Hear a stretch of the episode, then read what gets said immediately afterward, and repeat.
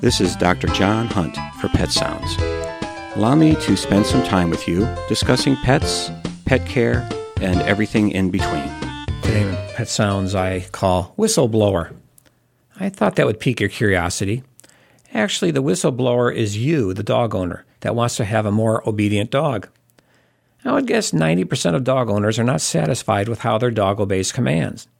Sure, your pet can sit and come, sometimes, and most of the time, that is enough. But there are times when having control of your dog can prevent him from running into the road or stop annoying behaviors at home. Unfortunately, the average pet owner may train inappropriately, inconsistently, and sporadically.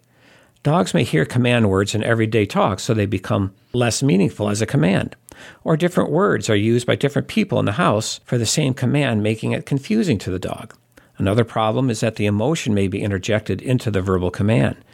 Saying a command in an angry, frustrated, or scared way will cause a dog to think twice about obeying it because the tone may infer in punishment or some other negative reinforcement. Some dogs are simply not wired to obey verbal commands.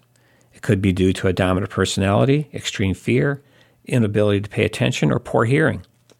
My border collie Ben was the most obedient, smart dog I ever had, except when he was scared or sensed I was mad or frustrated. He would be a non compliant. In other words, he would ignore me if he was in a fearful state. There were only a few times he disobeyed me, but one is too many. Hannah, our dachshund, would wander off into the wooded backyard sniffing something of great importance and acted like she was deaf. What really ticked me off was when I saw her coming back from her outing in a casual, haphazard way at her own speed, not showing any signs that she was obeying my command. An excellent solution to maladies of voice command is the whistle. As a whistleblower, you take all the emotion out of the command. The command can be exactly the same manner, no matter who the whistleblower is. It is very specific for your dog, and the sound travels further than your voice. Everyone conjures up the image of the dog whistle as a small metal device that, when blown into it, you don't hear anything and you think it's broken, but your dog's ears perk up because the pitch is out of our hearing range but still in the dog's much wider hearing range. This is the classic dog whistle, but you don't need a silent whistle. As a matter of fact, one you can hear will be better in that you can hear the command and be able to replicate it, and others can learn to replicate it more easily. It'd be a good idea to get several whistles at the same time. If you lose one, you'll have a duplicate so the whistle tone won't change, and multiple whistles makes it easier for everyone in the household to grab one when needed. Training a dog to a dog whistle can actually be fun, but there are some pointers that you need to keep in mind. First, I would train the dog in the house first, away from distractions and in a controlled space. Second, the entire household needs to be trained on the proper use of the whistle so the commands are the same no matter who is blowing the whistle.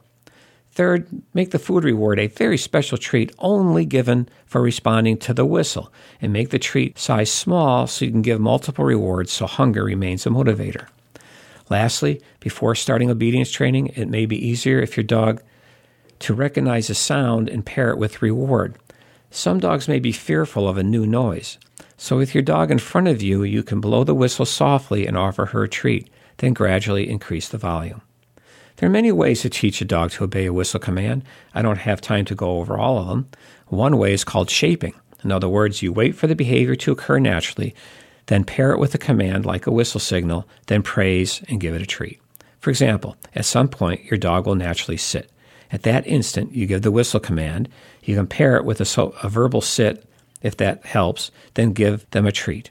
After a number of sessions, she'll realize when you blow the whistle a certain way and she sits, she gets a treat. Another way is to pair whatever verbal command she knows with a whistle command, like one short or two long or three bursts of whistles. One last thing when outside, put your dog on a very long lead for a while so you can reel him in if the reason for him running away overpowers the command to come. What I love about the dog whistle, and the same goes for clicker training, is that there's no emotion behind it. The dog can hear it, and it will always mean a treat or hug when obeyed. Good luck. This is Dr. John Hunt for Pet Sounds on WERU.